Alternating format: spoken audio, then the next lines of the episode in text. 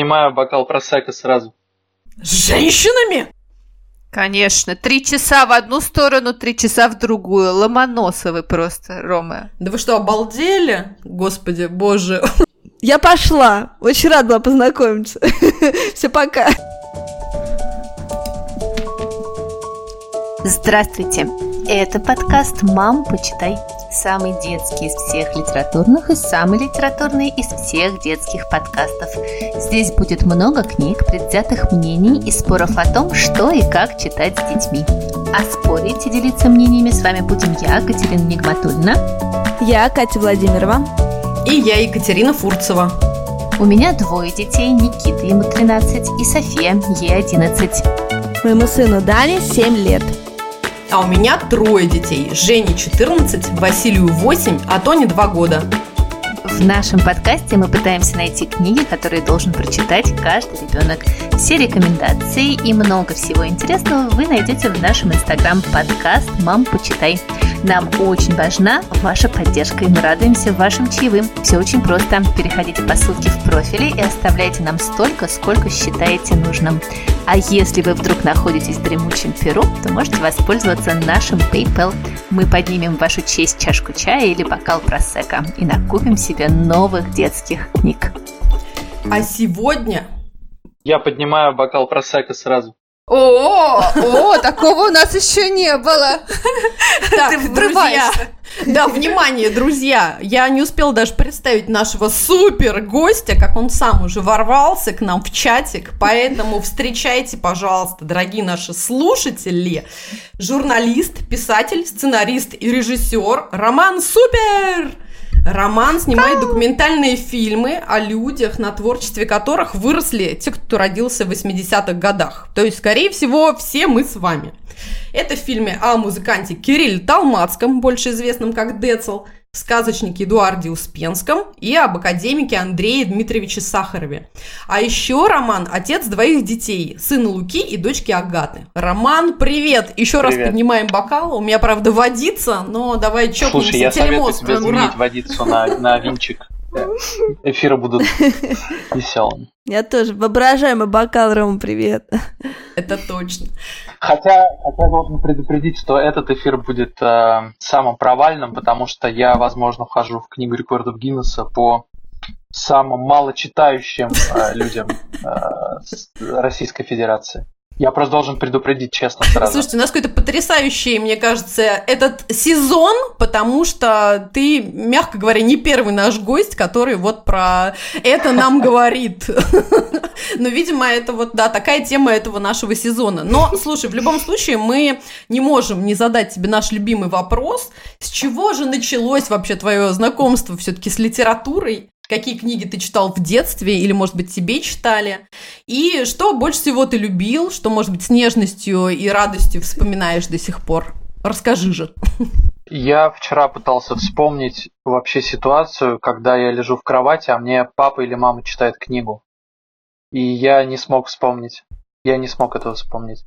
Э, если мои родители это послушают, наверное, они обидятся, потому что, скорее всего, все-таки такое происходило. Но я этого вспомнить не смог. Я помню, что я сам читал перед сном, будучи каким-то совсем маленьким человеком, Денискины рассказы, ага. А, и мне это нравилось. Я помню, что чуть попозже я читал, а, скорее всего, случайно Успенского, и помню, что мне это понравилось.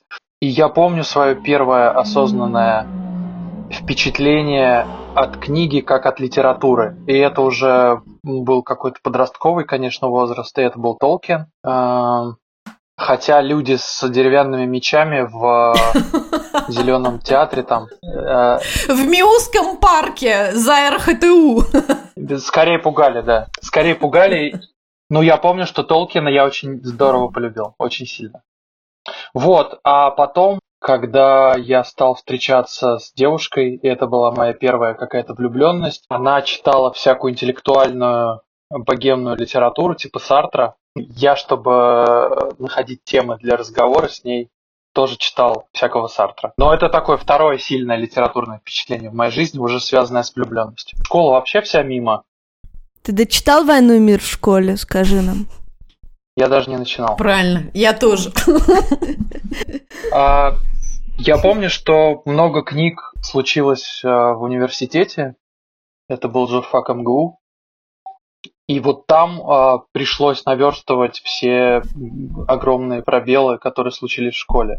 Э, скажи, пожалуйста, а может быть у тебя в детстве или, не знаю, в отрочестве были какие-то фильмы, которые ты смотрел, мультфильмы, которые на тебя повлияли? Ну, то есть какой-то медиум искусства влиял на тебя больше, чем чтение вот в этом детском возрасте? Или, я не знаю, может быть, это были какие-то походы, в которые ты ходил с семьей, и это были такие впечатления яркие, которые вот ты понимаешь, что ты сейчас э, это все каким-то образом образом свое искусство эм, выдаешь?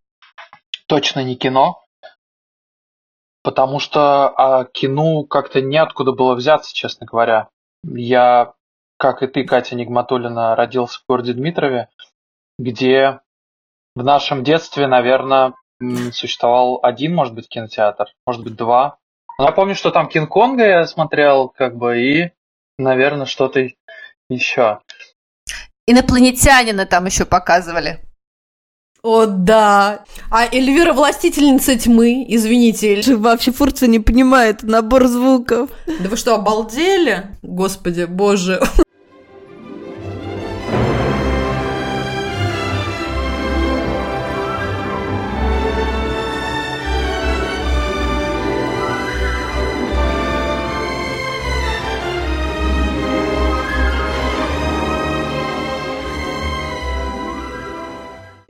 Нет, это было не кино, это была, конечно, музыка, потому что папа ну, в своей молодости начал коллекционировать виниловые пластинки и перенес это в мою жизнь, то что у нас был проигрыватель, было очень много пластинок. И я их слушал после школы каждый день. И это, конечно, приносило большое творческое, эстетическое удовольствие. Ну что, что ты слушал, расскажи нам. Ну вот всякий говнорок, который папа любил. Битлз, Пинк Флойд, Джет Ротал, Лед Зеппелин. Ну, как бы вот это все, что от чего сейчас, наверное, там мой бы сын воротил нос. Были пластинки со сказками. Алладин. У меня была пластинка двойная я ее просто буквально до дыр заслушал. Рома, с детьми ты слушаешь аудиосказки или там как-то удалось им поставить там те пластинки, которые ты в детстве любил? Потому что для меня это прям большой такой, знаешь, вообще личный опыт вот с ребенком сейчас слушать то, что я слушала в детстве. Про Агату я ничего пока не могу сказать, потому что ей три года только что исполнилось. Ну да, она малыш. Ага. Что-то пока мы не начали практиковать это. А про Луку, которому сейчас 11 лет, я могу сказать абсолютно уверена, что он вырос на ну, все тех же самых пластинках, потому что они перекочевали с папиных полок на мои. У Луки коллекция там порядка 100, 150, может быть, даже всяких пластинок со сказками.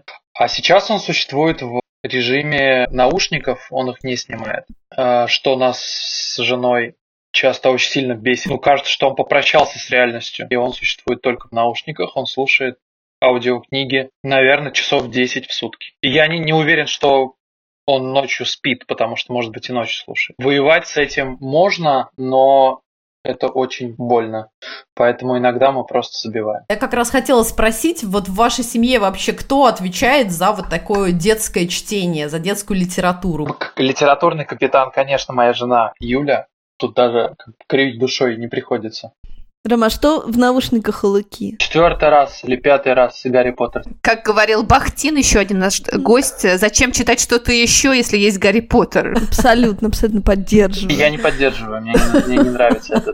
Обнимемся. Я не читала, я, правда, кино смотрела. Я пошла. Очень рада была познакомиться. Все, пока. Нигматульна делает э, чудовищные глаза. Владимирова тоже вышла сейчас из комнаты.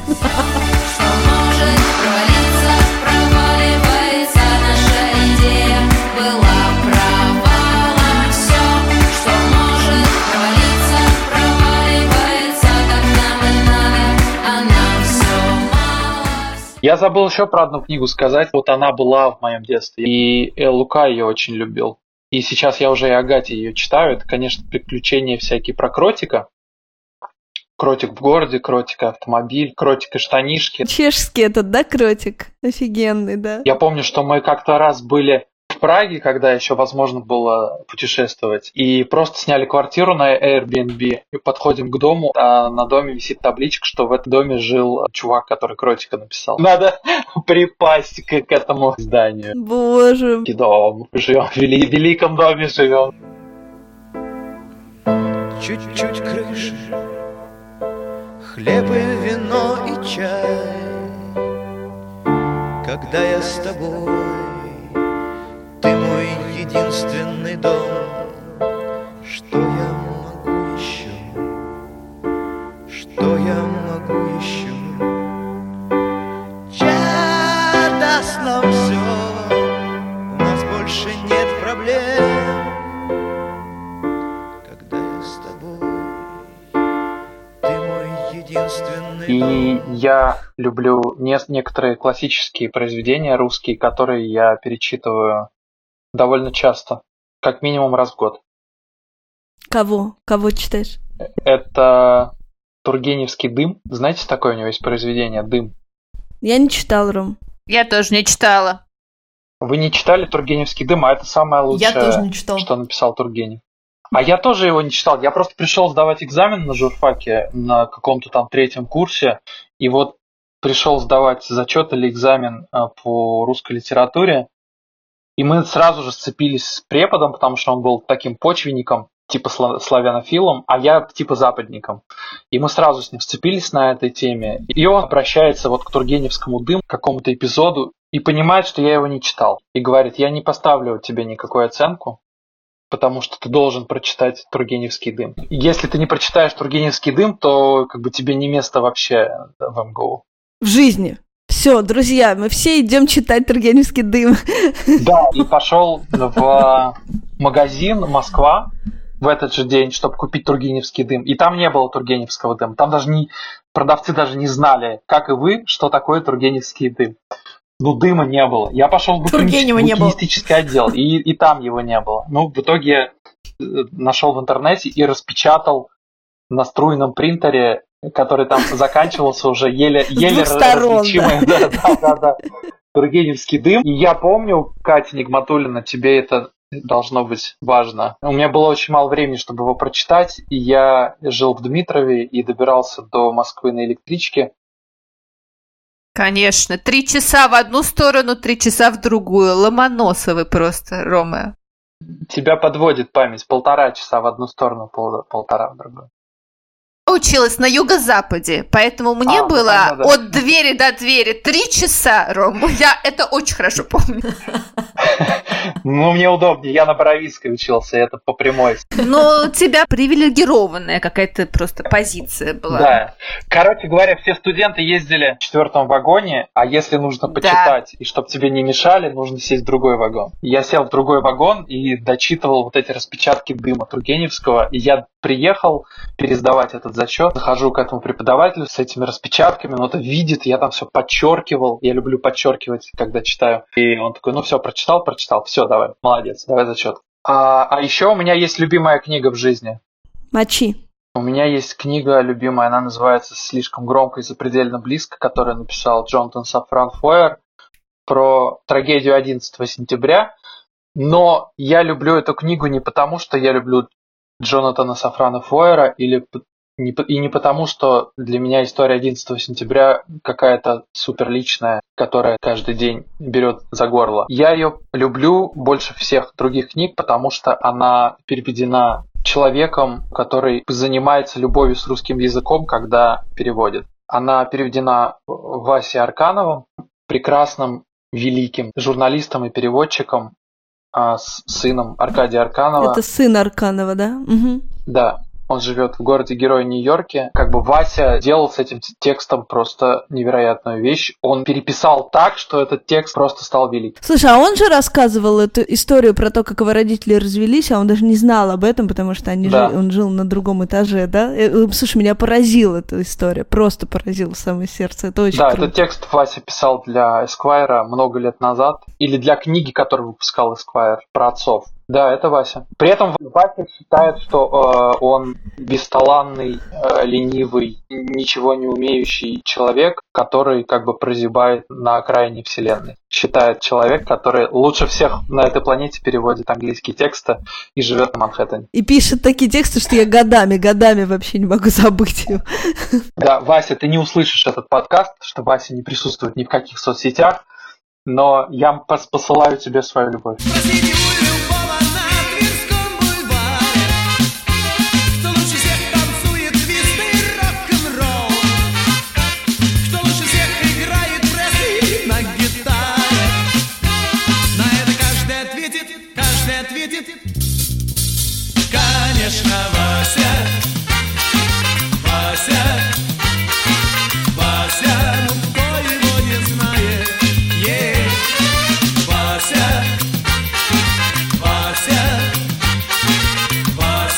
y Ром, ну невозможно не спросить про Успенского, просто мне, конечно, меня сейчас разорвет, давай же я это сделаю. Для наших слушателей, да, Роман снял фильм про Эдуарда Успенского, и это очень впечатляющее кино, документальное, очень честное, очень наотмашь вообще тебя бьющее, буквально кулаком под дых, и без заигрывания со зрителем, очень сложное, и понятно, что Успенский там очень разный, и это тот сказочник, который отчасти подарил нам детство, и это довольно жестокий жестокий по отношению к своим близким человек. Ром, отдельно про Шварцмана хотела тебе сказать, что, конечно, это столетний совершенно светлейший Шварцман, когда он сидит и говорит там тебе что-то объектив, я не знаю, мне кажется, я обрыдалась просто вообще.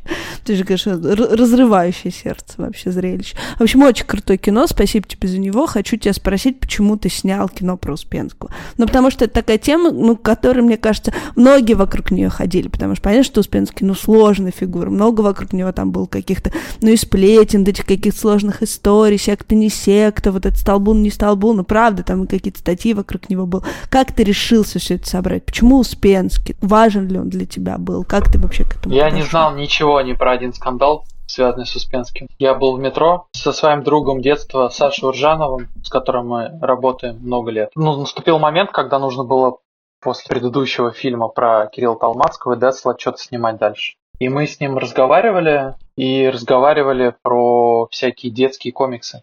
Про Марвел, про вселенную, про вообще американскую культуру комикса и американскую культуру детской литературы. И стали параллели проводить, мостики кидать в нашу жизнь. И первая фамилия, которая всплыла в этой связи, была Успенский. Ну, потому что есть вселенная Марвел, а, а какая есть вселенная, ну, вот нашего детства? Вселенная Успенского. Вселенная Чебурашки. Я пошел опять в магазин Москва, где не было Тургеневского дыма, и нашел в букинистическом отделе биографию про Успенского. Ее написал выдающийся финский детский писатель и классный мужик Ханну Мякеля, а, который в России прославился произведением «Дядюшка» или «Господин Ау». Он дружил с Успенским, и он был единственным человеком, кто написал про Успенского книгу. И несмотря на эту дружбу, книга получилась по-настоящему честной, откровенной, где все скандалы, о которых ты вскользь сейчас сказала, были изложены не с точки зрения таблоида, а с точки зрения, наверное, какого-то такого психоаналитического. Проблема с родными родителями, недолюбленность и непризнанность Успенского в советские годы, конфликты Успенского с э, тусовкой детских советских писателей, вечная борьба с э, Успенского с Барто и Михалковым старшим. И все это э, как бы порождало, являлось началом трагедий, которые потом сопровождали всю жизнь Успенского на фоне великих сказок, из которых невозможно наше детство. Я это прочитал, я нашел телефон этого биографа Успенского Ханну Мякеля, я съездил к нему в Хельсинки и понял, что это прям большущая драма, про которую хочется снять кино. В то время родители работали с утра до вечера при Сталине, и поэтому я их плохо помню. Скажите, он называл свое детство счастливым? Нет. Папа умер. Он стал хулиган. Потом у него были большие сложности в школе. Потом были такое отчима. Отчим. отчим, который его наверняка не любил, и тоже мама его не любила. И это было, по-моему, всегда проблема его. Вы пишете, что мать Успенского больше радовалась неудачам сына, чем его победам. Это так. А в чем это выражалось? А это, это он сам мне это сказал. И это, это так бывает. Я всегда думал, что нет, что так не а, бывает. вы еще молодой. А это, да, это жутко интересно, что семья не всегда счастливая. И отношения мать с своими детьми не всегда такие простые, как мы думаем. Мы думаем, что все матери любят свои сыны и дочери. А это не всегда так. К сожалению. Ром, как пришло решение с куклы? Потому что на самом деле это то, что делает твой фильм по-настоящему горьким и таким по-настоящему крутым. Это Ваня Проскуряков, режиссер, и еще один мой друг, как Саша Уржанов, с которым я учился и с которым работаю много лет. Любит кукольную анимацию, он любит Уэса Андерсона. Гандри очень любит и заигрывает с этими эстетиками. Вырезание из бумаги, делание из пластилина что-то, там куклы. Это Ванина а, предложение, которое мы все поддержали. Ну, кажется, что это висит в воздухе. Если ты хочешь рассказать историю про сказочника, нужно ну, заставить своего героя самому стать мультиком. Меня, значит, не хотели печатать. Говорили, что это, что это за дом бракосочетания, который устроил крокодил, и что друзей надо искать не по объявлениям, а на работе. Это был шок. Я читала как-то у тебя в интервью про то, что ты не любишь вот такие сахарные Жизел истории, когда преподносится герой просто вот исключительно с позитивной, положительной точки зрения, какой он талант невероятный и прочее, прочее, что тебе важно показать героя со всех сторон. Вот э, пережив всю вот эту историю с Успенским, каково тебе сейчас вообще смотреть мультфильмы, читать истории? Ты можешь как-то немножко себя абстрагировать от личности, как, которая которая очень непроста, сложна, неприятна во многом, а, и все равно остаться фанатом вселенной Чебурашки. Ничего не изменилось. А вы перестали слушать Майкла Джексона? Вы перестали читать Астрид Лингрен, узнав, что она отдала своего ребенка в детский дом? Ты смотрел этот фильм вообще прекрасный, да, «Быть Астрид Лингрен»? Мне кажется, отличный он. Очень тоже горький, очень хороший. Нет, кстати, да, я тоже про это думаю все время, что очень важно разделять. Ну это вот, да, это культура отмены, да. Сейчас, когда отца нет в живых, вы смогли его простить? А как вы узнали, что папа умер? Что вы почувствовали тогда? Ничего.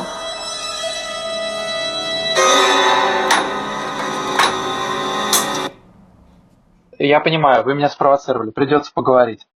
Когда случилось, случились все эти в Фейсбуке скандалы с uh, Успенским, когда появилось письмо от дочери Успенского про то, какой отец был маньяк, uh, семейный и насильник, мне написали 8 тысяч писем uh, в личку людей, которых я не знаю, про то, что невозможно, нельзя снимать кино про людей, которые совершали такие преступления против своих родных людей. Я даже не знаю, как на это реагировать, честно говоря, потому что, потому что это не обнуляет и не, не нивелирует, и не затеняет ценности библиотечного свойства, которые были рождены внутри вот такого сложного, странного, неоднозначного человека, как Успенский. Это, для меня это вообще не является темой для, так сказать, сомнения. Никто из нас не является однозначно положительным персонажем. Да более того, как бы все эти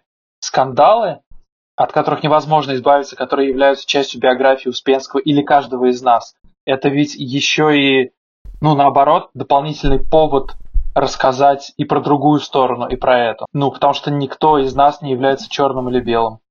Мы все очень разные. И совокупности, сумма этих разностей и делают нас интересными, многогранными людьми, про которых хочется читать книги и снимать кино.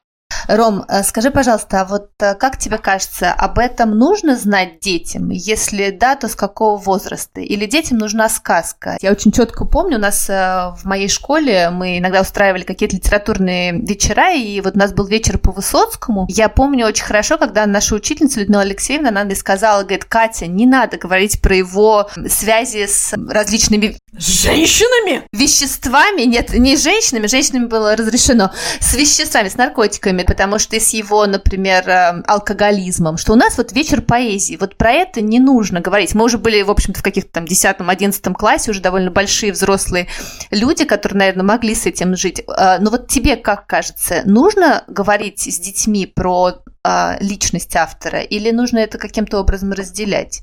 Я думаю, что все-таки всему свое время. Я думаю, что э, всему свое место. Я думаю, что если... Ну, и, и это вопрос личной ответственности. Если тебе, Катя Нигматуллина, важно, что Высоцкий э, заигрывал э, с какими-то веществами, и, может быть, это тоже повлияло на творчество Высоцкого, на его какие-то поведенческие привычки и на выбор репертуара. И как бы одно от другого отделить нельзя, то даже на школьном творческом собрании в честь Высоцкого, может быть, имеет смысл про это сказать тоже.